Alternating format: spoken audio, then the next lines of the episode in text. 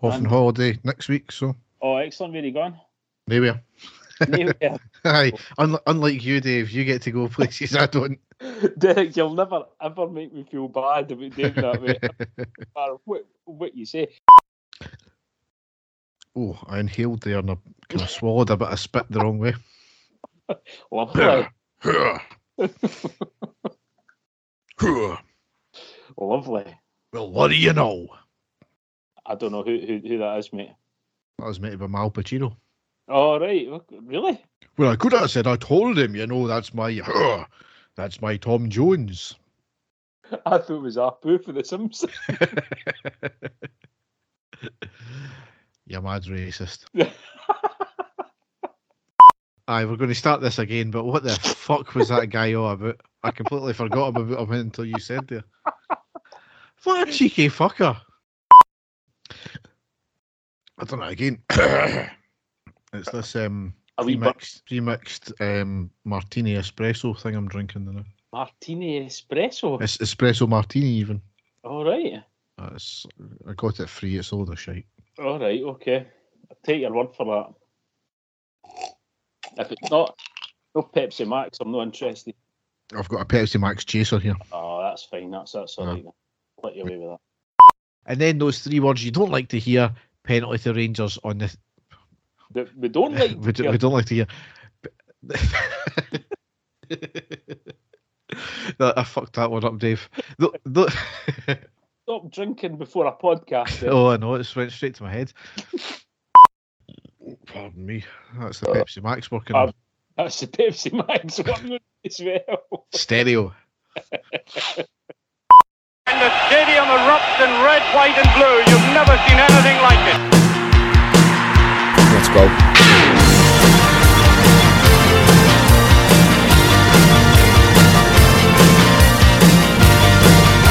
Manchester, brace yourself.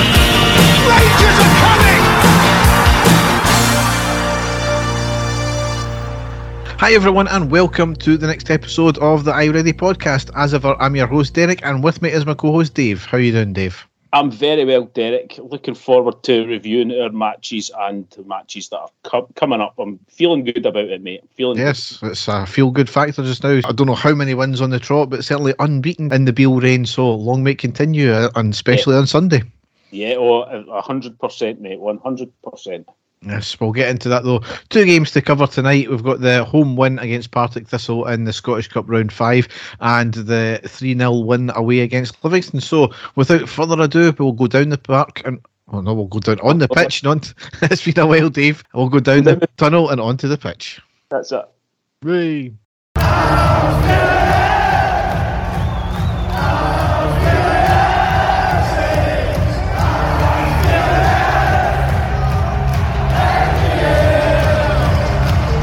So the first game we've got to cover was Sunday the 12th of February. It was a bizarre game, a 3-2 win at home against Partick Thistle in the fifth round of the Scottish Cup. We had seven changes from the, the last game. I think that was against Ross County. So certainly resting a lot of players. We're at home. No disrespect to Partick Thistle, but they're in the championship, so should have been a relative formality, but it didn't turn out to be that way. However, we lined up McGregor, Tavernier, Sands, Davies, Barisic, Kamara, Raskin, Cantwell, Hagi, Tillman, and Colak. On the subs bench, we have McLaughlin, Goldson, Jack, Kent, Morelos, Wright, Roofe, King, and Devine. So, what a first team, and then what a bench as well.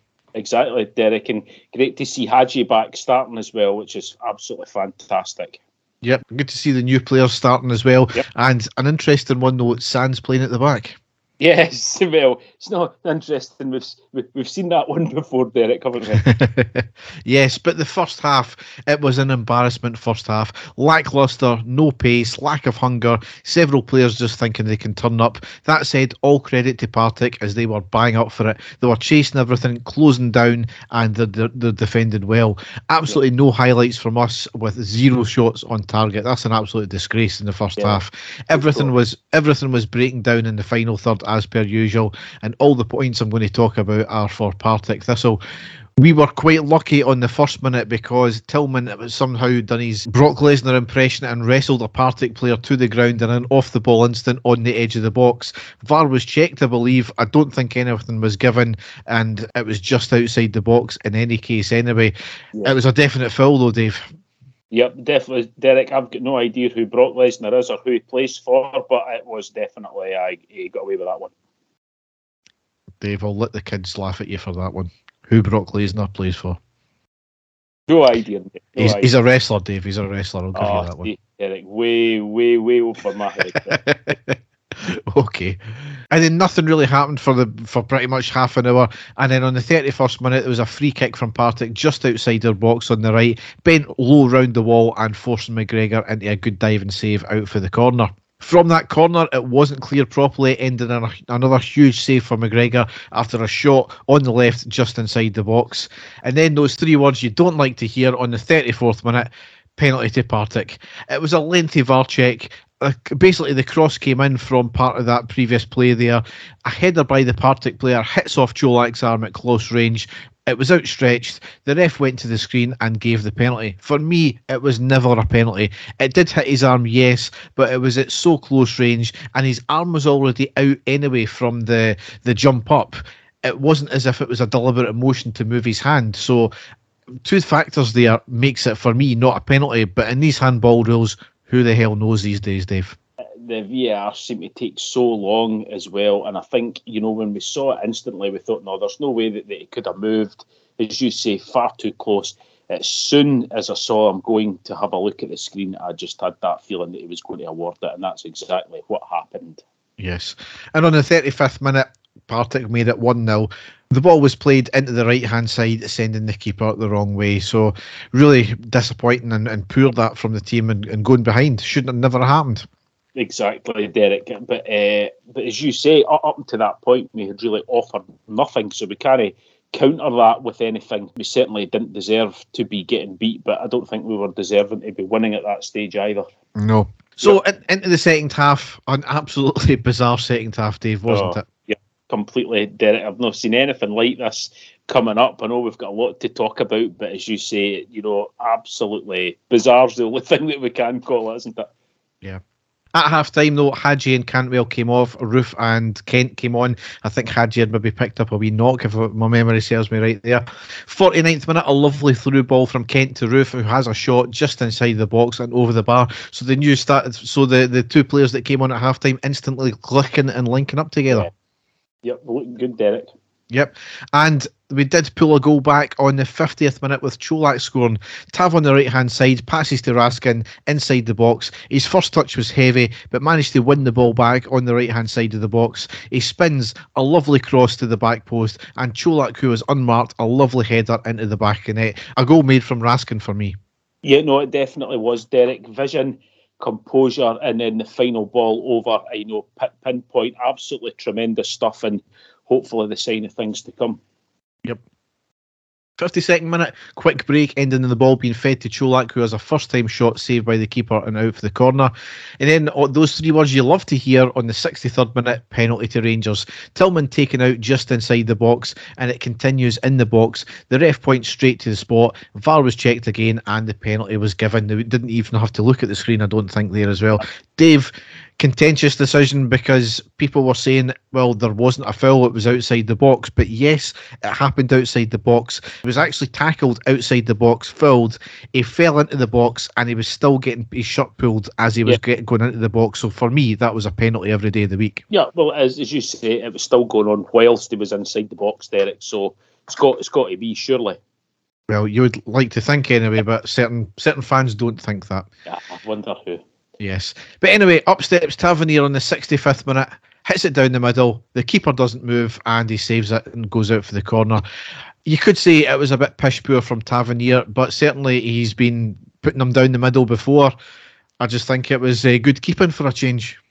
Maybe done his homework, Derek. Who knows? But as you say, we were all disappointed that we weren't drawing. Uh, sorry, going in the lead at that point. Yep. So certainly it's been more of us in the second half, which is what we wanted to see, and it was certainly better than the first half, which wouldn't be hard.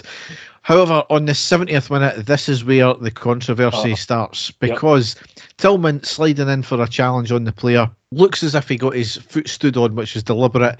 The game played on, and we ended up kicking the ball out about 30 seconds later, deep into the Partick Thistle half. Yeah, Tillman was down at that point because of that bad challenge, Derek. So, you know, as a- any other team would do if they saw their player injured, they would, they would play the ball out just as we did. Yes. So Tillman was getting treatment. It looked as if the referee was in communication with the, the other referees and or VAR. So I don't know if there was a VAR check or not. And then all of a sudden, we scored from absolutely out of nowhere because I think we I was still typing up what had just happened because I was so yep. outraged the fact that Tillman got his foot stood on. Yep. But we scored and Tillman it was who made it 2-1. It was a throw into Partick. Their player received the ball, had a heavy touch looked as if he was going to punt it back. There were certainly gestures up to, to, to punt it up.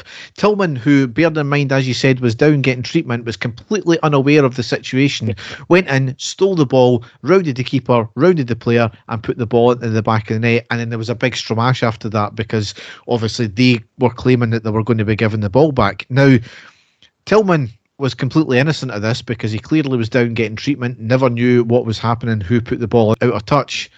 However, the big issue is the Partick player. It was a shocking touch from him. How how long did he need? I think he had about three touches and a good ten seconds to get rid of the ball. Tillman made up about twenty yards on him, and he still was had the ball.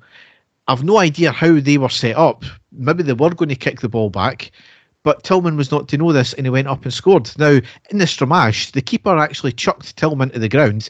Their captain was standing over Tillman in an aggressive manner, and their keeper also pushed one of our players as well. Uh, uh, uh as well, and I think in the end of it, it was one of our players to get the yellow card from it. What then transpired is there was conflag because of the issue, and Beale and Tavernier agreed, Partick Thistle, from kick-off to run up the park and score unchallenged. Well, I say unchallenged because Alan McGregor done a wee bit of playful, I'm going to take the ball off you.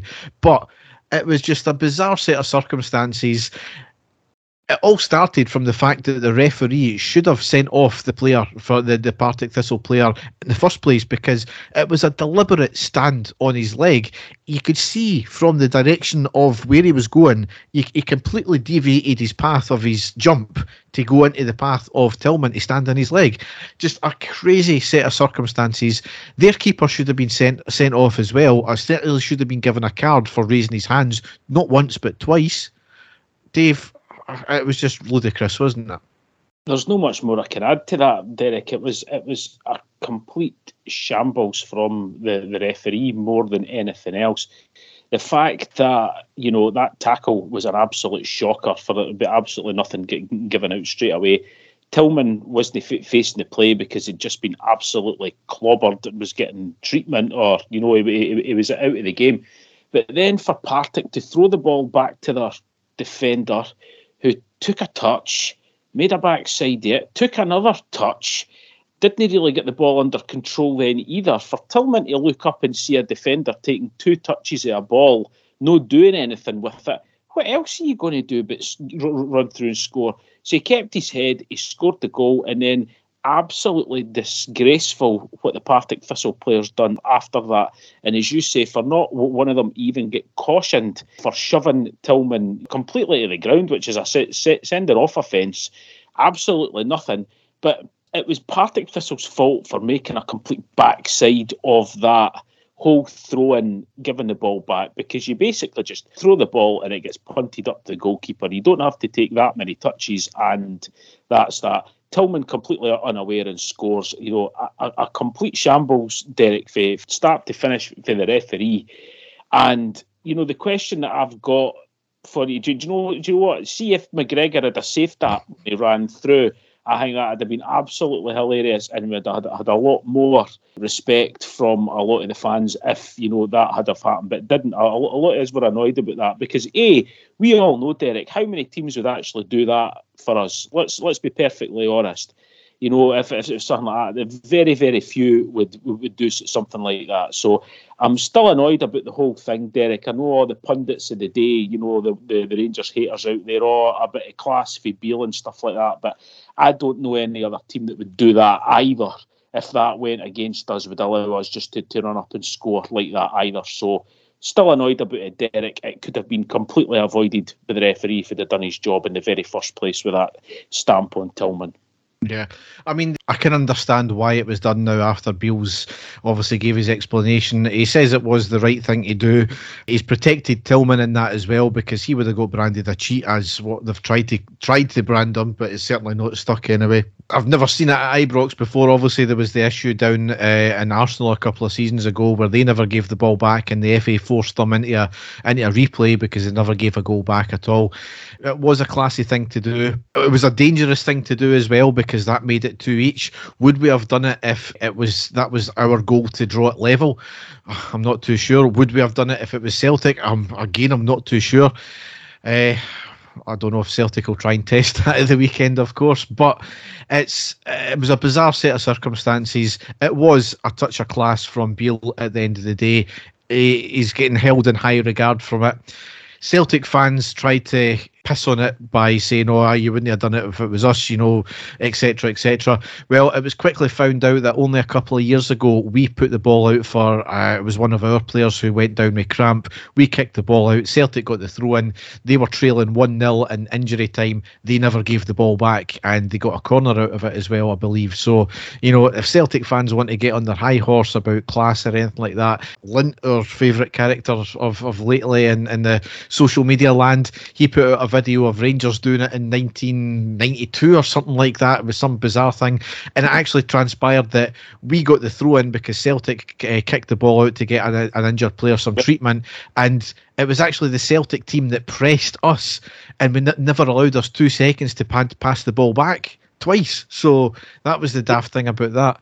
Uh, Derek, if, if it's the if it's the green and white mob that are on about this, they've got very very short memories because it was quite clearly pointed out, and I can remember it myself when they played Raith Rovers in the League Cup 1995. You know, the year after that Raith Rovers had actually beaten Celtic. There was an incident where a Celtic player was actually down injured, and the Raith keeper kicked the ball out of play so the Celtic player could get treatment and Rudi Vata, who was the Celtic fullback, actually got the ball and instead of throwing it back or whatever, actually threw it right into the penalty area where Van Hooijdonk scored. And Celtic went on and beat Raith Rovers 2 1 in the cup as well. So they've got very, very short memories, but none, of these things seem to get remembered when it was us. And that was a, a deliberate from, you know, what should, should have been. So it's uh, it's quite incredible the short memories that, that, that they have, you know, for things like that. I mean, it draws into question now the the whole giving the ball back thing. Rangers, by the way, Tillman done absolutely nothing wrong in the lo- letter of the law. Tillman done nothing wrong there, and Rangers done nothing wrong by that point as well. But it's an unwritten rule that if you kick the ball out for treatment for your player, you'll get the ball back but generally you're you're getting the ball back punted way back in your half. Now yep. we were deep into the Partick Thistle half there. We knocked the ball out. Why don't they make it an, either you take out that rule altogether or you make it another unwritten rule that if you've got possession and you, you kick the ball out for a throw in, they take the throw in, but they kick the ball back out into into the throw in position at the exact same point. So it means you've got possession, basically where you left possession. It still gives the advantage to the, the team that's just lost the throw in because they're able to set up defensively rather than just out of free flowing play. So I think that's the, the, the better way of doing it, but nothing will change, will it? But anyway, back into the game, 74th minute, that made it two each. There was 76 minute, it was a corner run from the left, header and saved off the line and out for the corner. Can't remember who that was there. 76 minute, a VAR check after Sands was hauled back in the box. No penalty, should have been for me. Yep. 83rd minute, Morelos on and Colak off. And then on the 86th minute, fortunately, he managed to make it 3 2, which we all thought was initially Sands with a bullet header, but it turned out it was an OG and off the shoulder off the Partick player from a corner. Yep. So we'll take them any which way they come. And on the 89th minute, Raskin off and Jack on. So quite fortunate. It was by hook or by crook. It was a typical cup game. We made it a lot more difficult than we should have. The whole second half really shouldn't have happened if we just turned up in the first half, Dave. No, c- c- completely, Derek. It was it was a lackluster performance. It took a couple of our uh, regular players to come on at half time and give us a sort of wee kick, kick up the backside to, to up, up the tempo. It still wasn't a great performance in the second half, but we, we, we did enough to, to win. Bizarre circumstances. To be fair to Partick, they raised their game big time players, but you know the, the, the main thing is that we are through. But a hell of a lot of talking points, Derek. Yes, absolutely. Now, obviously, Ian McCall was asked about what happened with giving the goal back uh, to, to, them, and his comments were sometimes a touch of class has gone out a game of football and less than half an hour after that press conference, he was duly sacked by Partick yeah. Thistle. Absolutely disgraceful. It was quite clear that it was premeditated, that he was going to get the sack regardless of the result that night. Uh, it was a disgraceful way to treat a manager. You know, you could have at least given him the night and sacked him in the morning. Some Partick Thistle fans were in agreement with that, but some Partick Thistle fans, well, the league's been absolute shite for us this season, so, you know, he's got tr- play, training tomorrow, so, well, let's, let's do it. Uh, it was a disgraceful way to treat a manager, especially after what had happened there. He had played bloody well against us. Yeah, I know. Uh, as you say, Derek, I think it was in the, the, they were doing it regardless of what the what the score was. So, uh, aye, it's no it's not the best to see to, to see things like that. I, I realise there's Partick fans out there have been calling for, for him to go, but for it to be done in that way in that manner was a bit uh, below the belt, wasn't it? Yeah. But anyway, through to the next round, and we'll get into that and when we've got the matches to come. But Dave, the next game we've got to cover Saturday, the 18th of February, a fairly routine 3 0 win away against Livingston in the Premiership. Yeah, it certainly was, Derek. And again, potentially, I, I said it when I done my post match, potentially tricky fixture away to Livingston on the, the plastic pitch. The good thing, though, is it's like a mini home tie for us, isn't it? Because we get sort of three of the stands and uh, you know it's packed full uh, Rangers supporters. So uh, you know we were hoping for a victory. Still not a convincing, convincing Derek. I'll get in, into that, but so Michael Beale's starting eleven for this game was McGregor, Tavernier, Goldson, Davies, Barisic, Kamara, Raskin, Cantwell, Fashion Junior. Ryan Kent, Alfredo Morelos, and on the bench, McLaughlin, Colak, Sands, Wright, Roofe, King, Devine, Lovelace, and Rice. So Rangers starting off trying to spread the ball, ball about. We knew that Livingston was going to make it very difficult, but the first sort of half chance for Rangers came on the sixth minute with a long range shot by James Tavernier, which was just over the bar. And as we know, Tav played a huge part in this match for us. 10 minutes later, though, we thought that we had taken the lead when Fashion Sakala fired the ball into the back of the net from a tremendous low cross from Alfredo Morelos. But Derek, I think he would clearly, we could see that Sakala was offside at that point once we looked back. Did you have any issues with that one? No, I mean, it was certainly offside, probably a good foot offside. It's something that, yes, both uh, the way we're setting up now is we are going to be playing on the edge of offside and try to get the jump on players. But when you're, uh, we said it in the last pod, when you can clearly look along the line like he was doing, there's no excuse for being offside. Yeah, I know it was, uh, and clearly we, we, we know we're near, near him either. So something that they, they really have to sort of work on, I think, there. And uh, so about 10 minutes later, another long range shot low across the, the, the, deck from James Tavernier. It was a good save and gathered by the goalkeeper. But then only three minutes later, the three words that we all love to hear a penalty to Rangers. Morelos getting his shirt pulled. Derek, it did go to a VAR check. The referee could quite clearly see that it was a penalty. Do you agree with that one?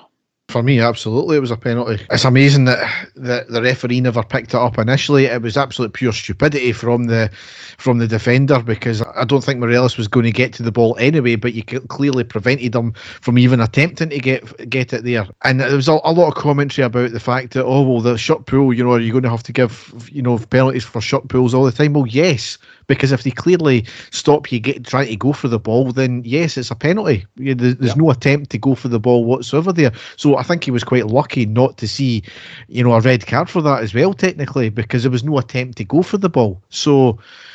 Yeah, I think this is the thing that Celtic fans get into their head is the fact that they see, oh well, we never got that, so but Rangers are getting that. That's a conspiracy. Well, no, it doesn't mean that just because you've never got it, we've not to get it. It's fortunately in this case the referee and VAR have done their job. Well, the VAR's done done its job.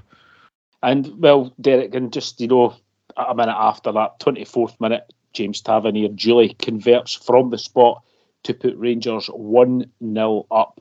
But then only two minutes later, Livingston really should have pulled level and I don't know if it was lack of co- concentration at the back for Rangers or whatever, but it was a, a long throw from Livingston and it was just a basic ball flicked backwards off the back of the, the, the Livy attacker's head. Uh, right to the back post, and you know, a Livingston player steaming in and completely misses an open goal there. Derek really got away with that one. Really unlucky for, for Livingston, but a big warning sign for us that we really need to do better with with things like that. Just wee, wee lapses in concentration are still there, aren't they? Yeah, they are. I mean, yeah, kind of came from nothing, didn't it? Yeah, exactly. So the game fizzled out a, a, a, wee bit for there, and then on the 42nd minute, we had another VAR check, and Ryan Kent was impeded in the box, and it looked like a clear foul to me as soon as I saw it. I thought this was going to be a stonewall penalty. Uh, the referee had checked. Uh, it was given as no because I believe that actually Kent had been offside just before it happened, and that was the reason that it was there. So a bit of a strange one there. The, the game had then uh, six added additional minutes at the end of the first half and we had a couple of chances and then great play uh, second minute of injury time between Cantwell and Kamara into the box a fantastic cross by Kamara cleared at the last minute. That looked as if it was going to sneak in there. And then four minutes, the last minute of added on, a free kick into the box. Alfredo Morelos with a header just over the bar. And then the halftime whistle was blown, Derek. I would say we were completely dominant, not making too many chances, but apart from that one scare for Livingston, I thought we were well deserving of our lead.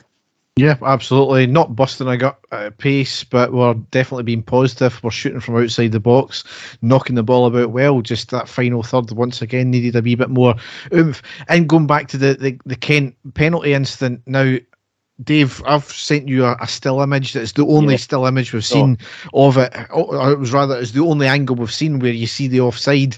Now, this is one of the problems with the linesman not flagging as soon as it's offside and he's having to wait for the player to receive the ball or actually make a touch with the ball we, nobody knew what it was about unless you were in the stadium or unless you had a view of the referee at that point.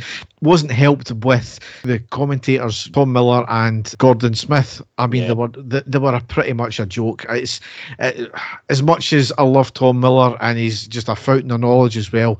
It's, he's just not keeping up to pace with the, the games these days, and we're just getting lots of snippets about random stuff while the game's playing on, and he's he's not even looking at the game half the time. I don't think, but you know, the referee did flag for, for it being offside. There, as you said, there was a VAR check. Now, the one angle that was shown in Sportscene, if you actually pause it just at the point when the ball's kicked to Kent or, or kicked forwards, to me, it looks in line. It, see if it's offside, it's by millimeters. Yeah, yeah. millimeters. So I'm not hundred percent convinced it was actually offside. It certainly wasn't clear cut like other fans were making it out to be. Exactly like you said, Derek. They, it wasn't made clear to us by the commentary team either, who didn't seem to know what was going on. Either you sent you sent me it, and I've I've had a good look, and as you say, if it was offside, it was, you know, just and and no more. You know, the the referee called it at the time, but that was a difficult one. But anyway, into the second half, 49th minute, uh, Cantwell with a fantastic through ball to Fashion Sakala on the right hand side of the box. He shoots, saved by the keeper, and cleared really unlucky there for Sakala. And then another chance for Livingston across from the byline falls for the, the Livy player at the back post. Not quite as clear cut as the chance they had in the first half, but thankfully hit his shot sort of high and wide, but certainly if he'd got his shot on target, that could have caused major problems. So, you know, still only 1 0 at that point. Derek still living dangerously, not being able to kill, kill the game at that stage. But a minute later, we really should have killed the game because Ryan Kent was sent through one on one with the keeper, absolutely no one near him what he did was what I actually like to see players in that position do, and that's just make their mind up and go for the shot. He tried to slide the ball underneath the keeper who ran out, but the keeper managed to get a great save and put the ball out. So still only 1 0 to Rangers, Derek, at that stage. Yeah, disappointing he couldn't bury it. Yeah, yep. Sub on the 68th minute, fashion off, and uh, Kemar Roofe on. And on the 69th minute, Roofe was just on and he was played through to the edge of the box by Todd Cantwell. Fantastic ball, but he shoots low, but just past the post. Really unlucky there. But then the sort of turning point on the 77th minute, and it's when Livingston went down to 10 men, and it was Omeonga with his second yellow card after he clipped Kemar Roofe on the edge of the box. It was a clear yellow card, Derek. He had already been booked, so absolutely no complaints there for him getting sent off, was there? Oh, from some fans there were, weren't they? But you know, it's it's par for the course now. Any decision that goes for us, it's just it's tiresome, Dave. Yeah. But yeah, I mean, in credit to the player, he did try and pull out of the tackle, but he still connected. It was a foul for me. He taken him out at the edge of the box. So yep. And then the absolute standout moment of the game came from the result of that free kick because in the 78th minute the captain, James Tavernier, steps up and hits an absolute world class free kick right into the postage stamp. Derek, top left corner, absolutely sensational. He's done it against Livingston before. This one was absolute top drawer, wasn't it? Outstanding. I mean, that's that's the class that Tavernier can give us from a dead ball situation. Just sadly, he doesn't do it often enough like that. Yeah, no, I thought I thought that Tav had had a good game. He was certainly one of your top performers there, Derek, which is good stead for us going into the rest of the season. I think he's starting to find his form and, you know, scoring that goal as well. Absolutely fantastic. So a minute after that, Alfredo Morelos was off and Colak was put on. And then in the 84th minute, Rangers got the third goal, which really killed the game off there. And it was Kemar Roofe who managed to, to get a goal. So great for him to score. There was a cross in from the, the left hand side, a bit of a goal mouth scramble. It was Barisic that put the ball in. The ball seemed to bobble about, and there was Kemar Roofe just at the back post to latch onto the loose ball and fire it into the back of the net. Derek, we say that you know my feelings on Kemar Roofe. There is absolutely no doubting his goal scoring talents. He just doesn't seem to be fit at all. It just it's very frustrating. He is not an out and out striker. He's you know a great guy to have as a link up play to a main striker and if he was totally fit and he'd been playing constantly for the last season, two seasons, who knows where we would have been. We might have had a European trophy in our cabinet if, if he'd have been fit. It's just the inconsistency with, with injuries with him, isn't it? I think oh, this is a big bold statement, but I think he would have had a better goal record than Morelos had he been yeah. fit. I oh, think he's an out, he's an outstanding striker. Yep, he is. He, he's an outstanding striker that I wouldn't play in that central position, if you know what I mean. I think he's better playing off a main striker. He's, he's, he's, certainly a threat. But anyway, getting back into the game, Derek, 88th minute, three late subs for Rangers. Nothing much after that. Wright, Sands, and 16 year old Rice coming on to make his full first team debut for Rangers with Kamara, Raskin, and Kent going off. Four minutes of added time played at the end, and Rangers going out 3 0 victors, you know, at a potentially tricky ground. Absolutely delighted with the result, Derek. Without a shadow of a doubt, the free kick being the world class point of the game. Still a few scares or still patches in the game where we weren't really doing anything, but at the end of the day, we, we controlled the game and we got the goals and the three points at the end of the day, and that's really all we can ask for, isn't it? Absolutely. However, we did pick up another injury, it seems, because Roofe's going to be out potentially for the weekend as well. So, you know, that's going back to his, him being injured. But yeah, delighted with the three points. Not a vintage performance. It was could have been a wee bit more comfortable sooner than it was, but you know, well, that's been the story of our season this yeah. season. So, yep. one thing though, I think we need to address, Dave, though, is the banners. At the start of the game, there were red, white, and blue flags brought in absolutely brilliant. There was a big banner as well, which was was great at the start of the game. As you said, Dave, it's more like a home game for us that, this fixture because they give us the three stands. And then at the start of kickoff, now I missed it, but I've seen it back on Twitter. There was a banner saying two trophies in 11 years uphold the standards that matters. Now, it's no coincidence that Beale was in the media talking about standards on the back of the, the, the goal we gave Partick, and obviously it may have cost us the game if the, the game never transpired the way it did. Now, there's four points on that banner Who was it aimed at? Because it's ambiguous at best. It appears to me that it was aimed at Beale, but it may have been at the board. The second point here is the timing. Why say it? We've got another one must-win game against Livingston. We're in a cup final the following week. It, it helps absolutely nobody. We've had a rebuild from scratch not once but twice since being back in the Premiership, and this is only the fourth time we've been able to genuinely compete. And the fourth point is if it was that easy to win trophies, we would have won every trophy every single year. Yes, arguably, we should have had a cup or two more since being back, but poor performances in one off cup games happen. That's why it's not us v them in the final every single year. And then to top it off, they had a banner about Sturgeon in the second half as it kicked off you know, the, the banner was correct in what it said, but what the fuck has that got to do with football and Rangers? Absolutely fuck all.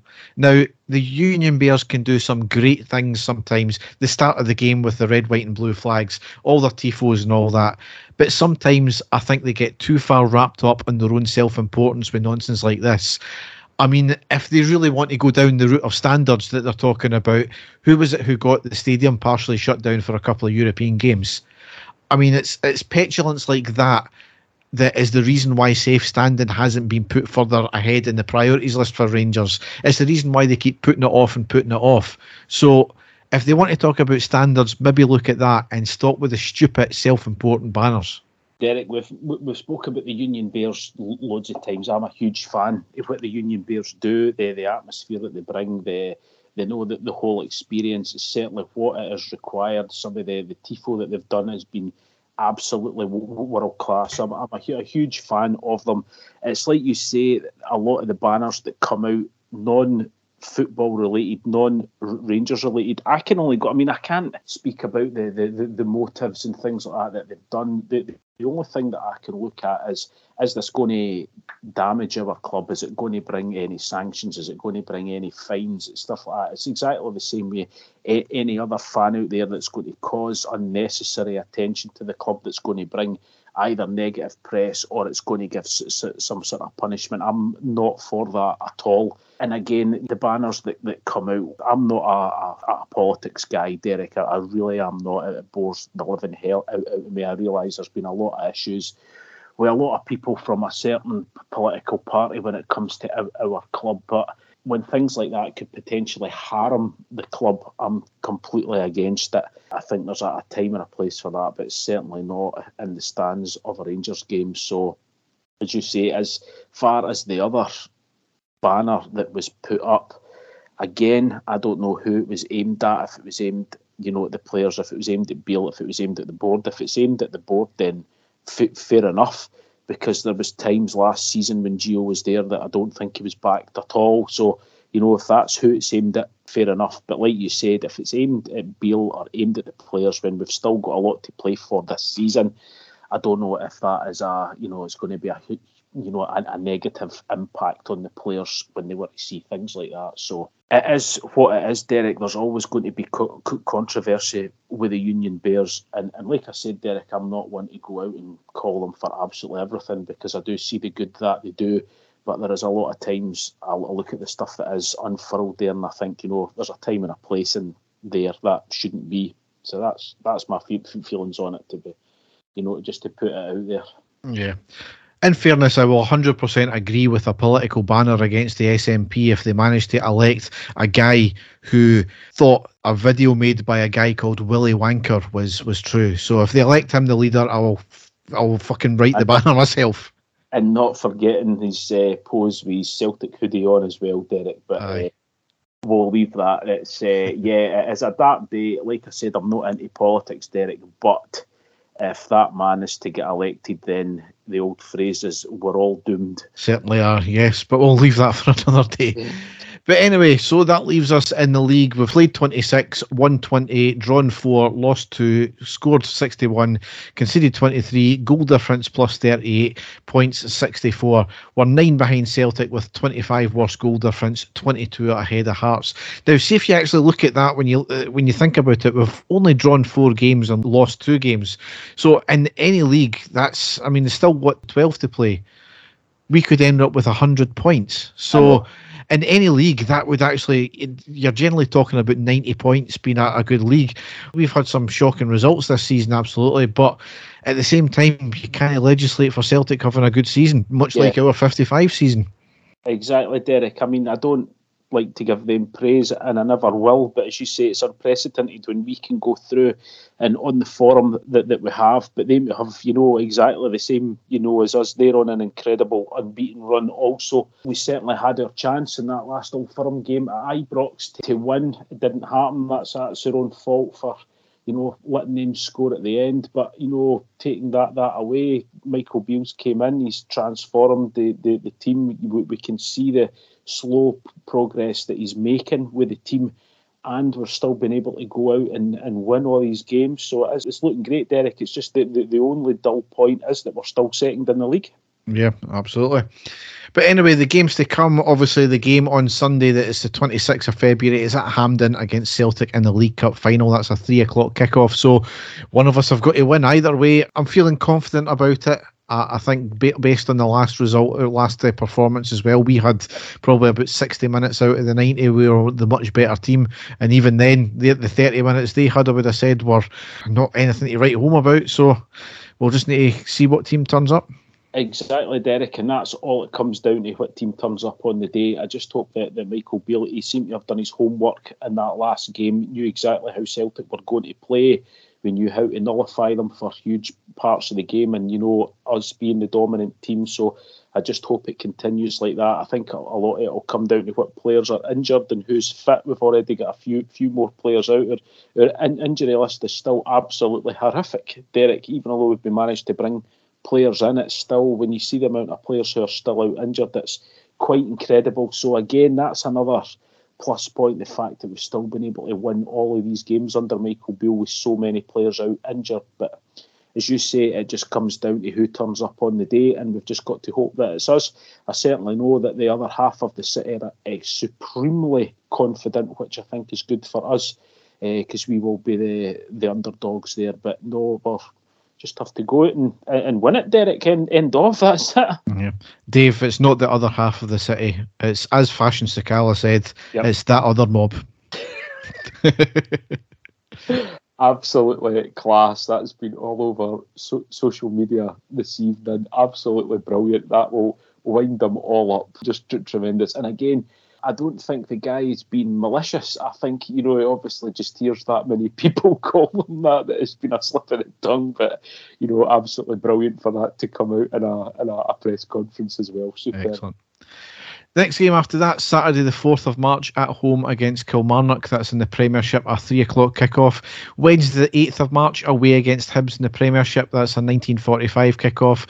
A game I'll miss is, is on Sunday the 12th of March. That's at home against Raith Rovers in the Scottish Cup quarter final. That's a 1pm kickoff. So I might get to see the second half. I'm not too sure. It's my daughter's birthday party that day. And on the final game in March, Saturday the 18th of March away against Motherwell. That's in the Premiership Premiership as a 12.30 kick-off. So lots of important games as, as usual.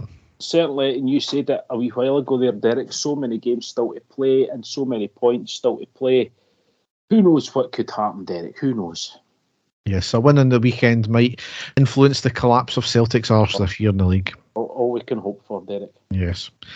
So we'll move on now into the news.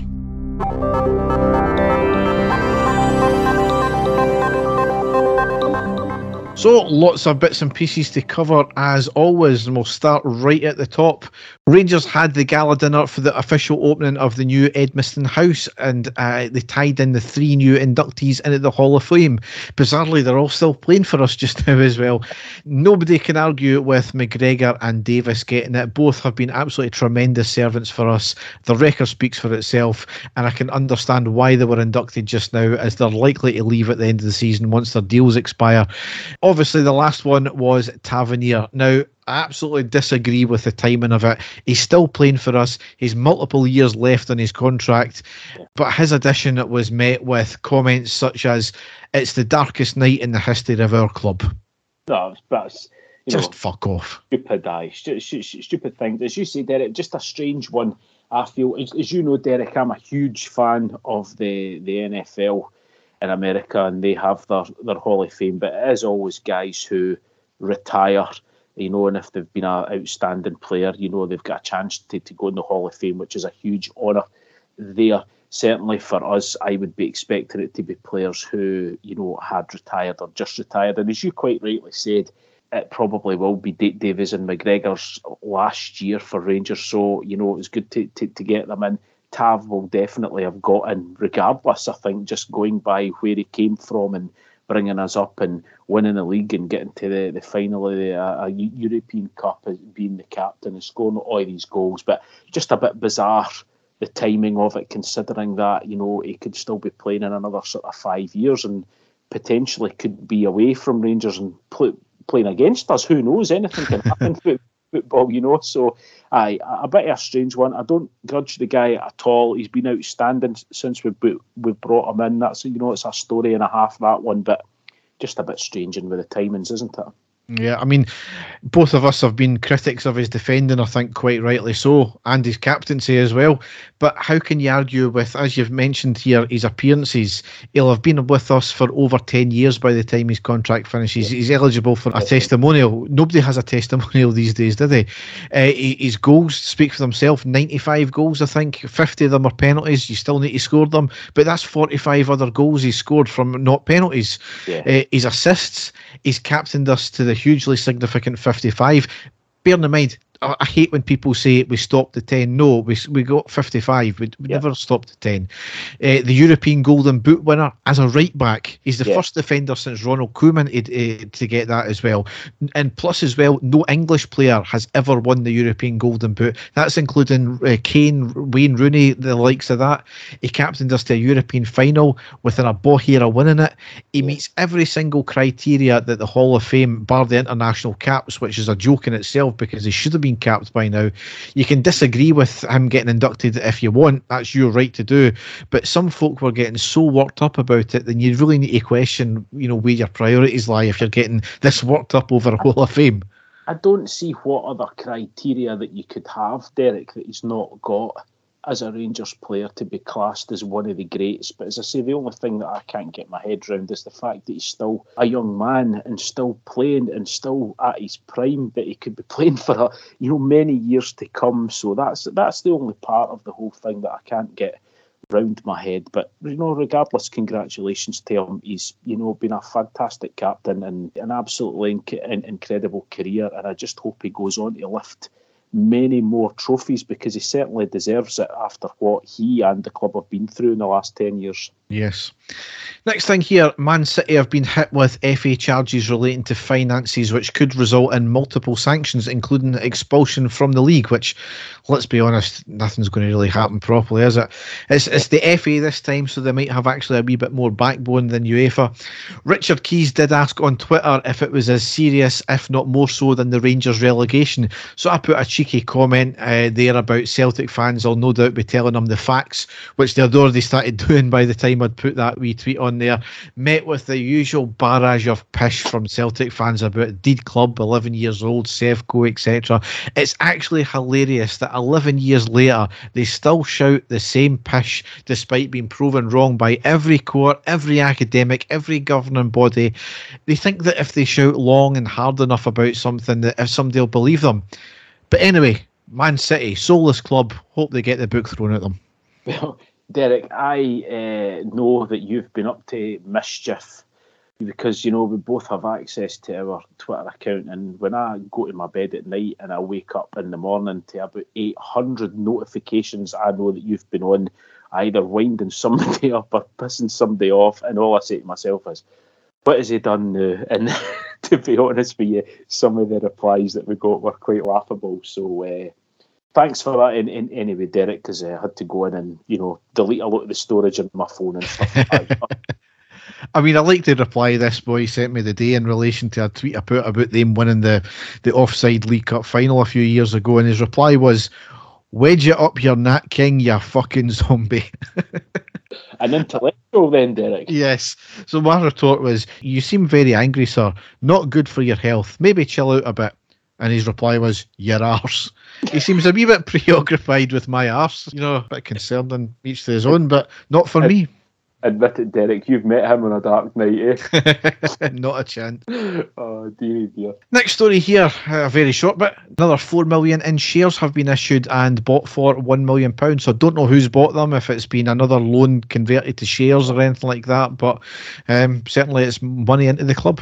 Yep, de- definitely. As you say, there's not been much said about what's actually the, the ins and outs of it, Derek, but any investment is uh, greatly appreciated. Yes. On a similar note, the next story here Dave King has terminated the deal yeah. to allow Club 1872 to buy his shares. Basically, they haven't bought enough of his shares he was prepared initially to extend it, but ultimately he said it would be futile because they've bought so few so far. Then extending it, there's not going to be much point.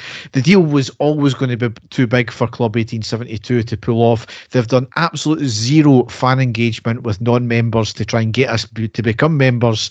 And other than the initial announcement, we've heard bugger all about this, and there's been no, you know, right, come and help us buy our shares, and it'll go towards the club, it'll go towards, you know, fan ownership, etc. Absolutely nothing you've heard. Next to not no engagement with members as well, from what I'm led to believe. Club 1872 now are an absolute joke of an organisation, and it speaks volumes when apparently only seven members turned up for their AGM a, a, few weeks ago. They really now just exist just to exist. They've still got the shares, obviously, but these shares have obviously been diluted over the course because of Rangers issuing more uh, new tranches of shares as well.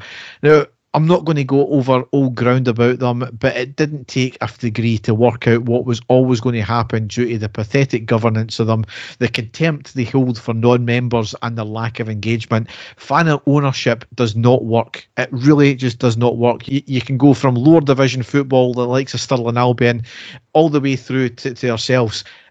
It doesn't work, especially to a club of our size. Hearts have got an issue very shortly. Yes, they've got a great fan system going. They put a lot of money into it, but it is nowhere near enough to sustain them.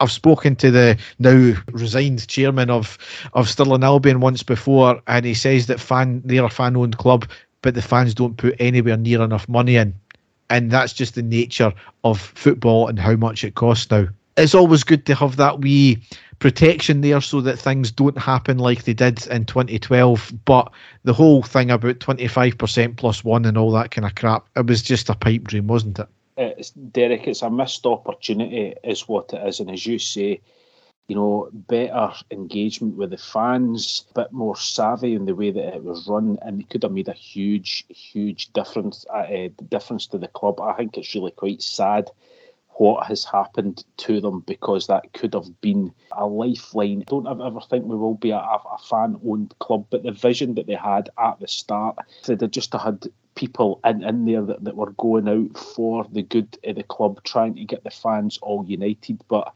in fighting, I mean, Derek, we, we, are going over old ground, but it is just a, a real missed opportunity, I think, and, you know, appears to be dead in the water now. Yep.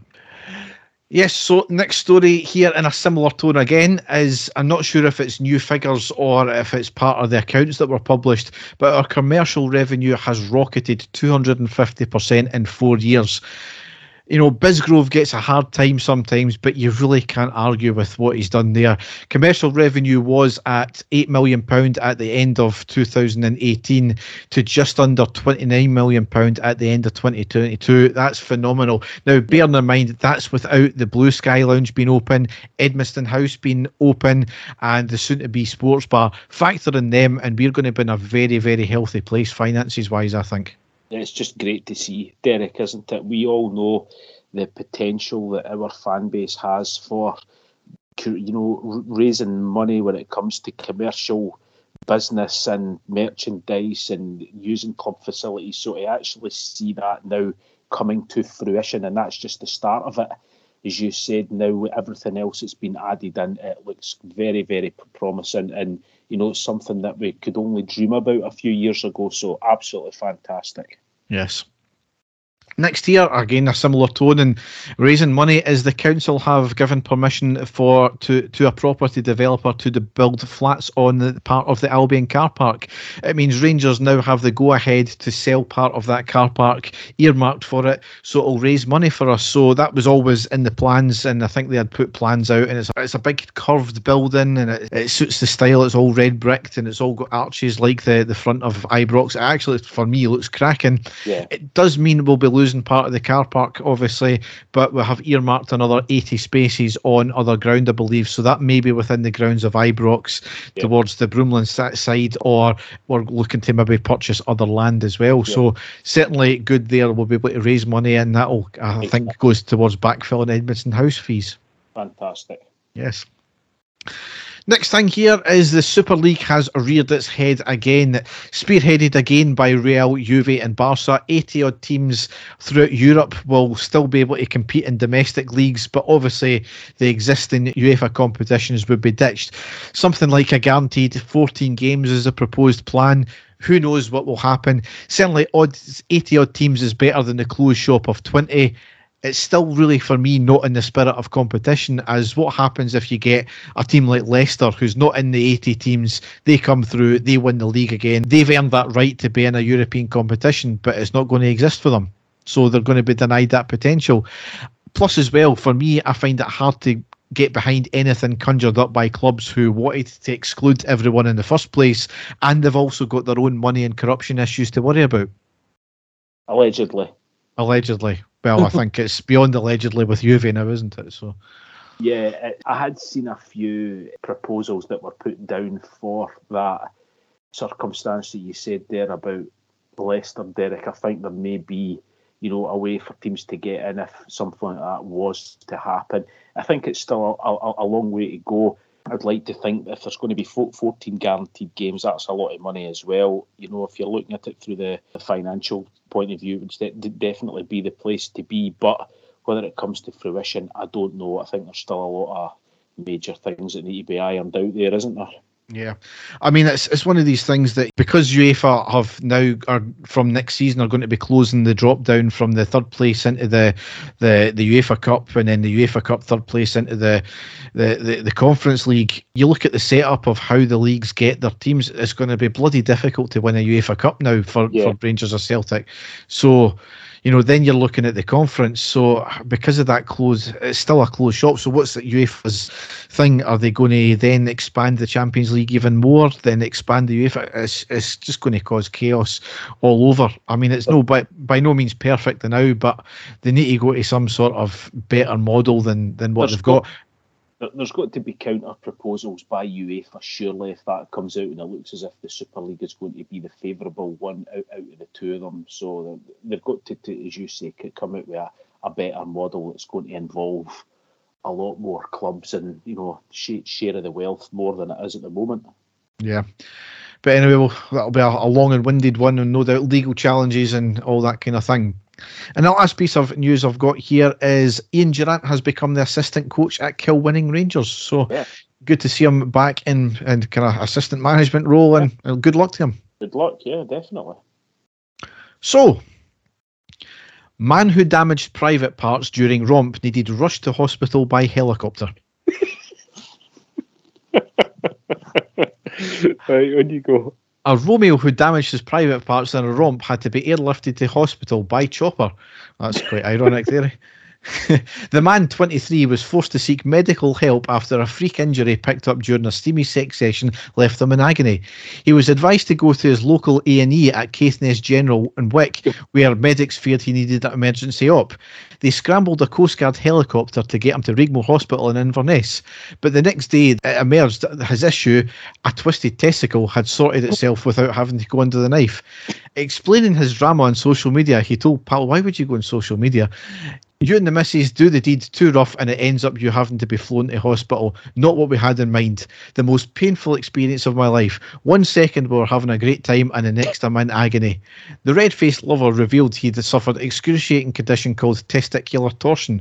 Unable to cope with the pain, he dialed 999. Call handlers then directed him to 111 NHS helpline where he was assessed over the phone and they advised him to, to rush to the nearest hospital. So that, that says everything all. So he's dialed 999 who've told them it's not an emergency to phone NHS 24 who've then told them, yeah you need a fucking chopper that, that just fucking sums NHS up now doesn't it once he got the all clear, the relief bloke said, Once I knew I didn't need surgery, I found it hilarious. I was extremely lucky. Doctor said it would likely need surgery. They kept me in overnight. Then a specialist said it untwisted itself. He then joked he'd left his girlfriend a note saying, Same time next week. I don't know about that, Derek. Tear in my eye thinking about that, I tell you. That's giving me a pain in other places as well, but. so, on that note, we will end the podcast. So, as ever, if you want to check us out, you can go to our usual places, uh, which is Twitter, Facebook, and YouTube. So, Dave, massively important game on at the weekend. We will hopefully be back next week with a uh, with a pod from iReady Towers, but we'll we'll get you to you back with you with a post match pod before that anyway after the game. Hopefully, a very positive one. Yes, here's hoping, Derek. Like we said, I just hope that we turn up, get our tactics spot on hopefully get some players fit on the field, you know, that we're really counting on. And so we just have to wait and see what happens, Derek, and cheer our team on. That's all we can do. Yes. So, all that's left to say is thanks for listening and goodbye. Take care, folks. Bye bye. And the stadium erupts in red, white, and blue. You've never seen anything like it. Let's go.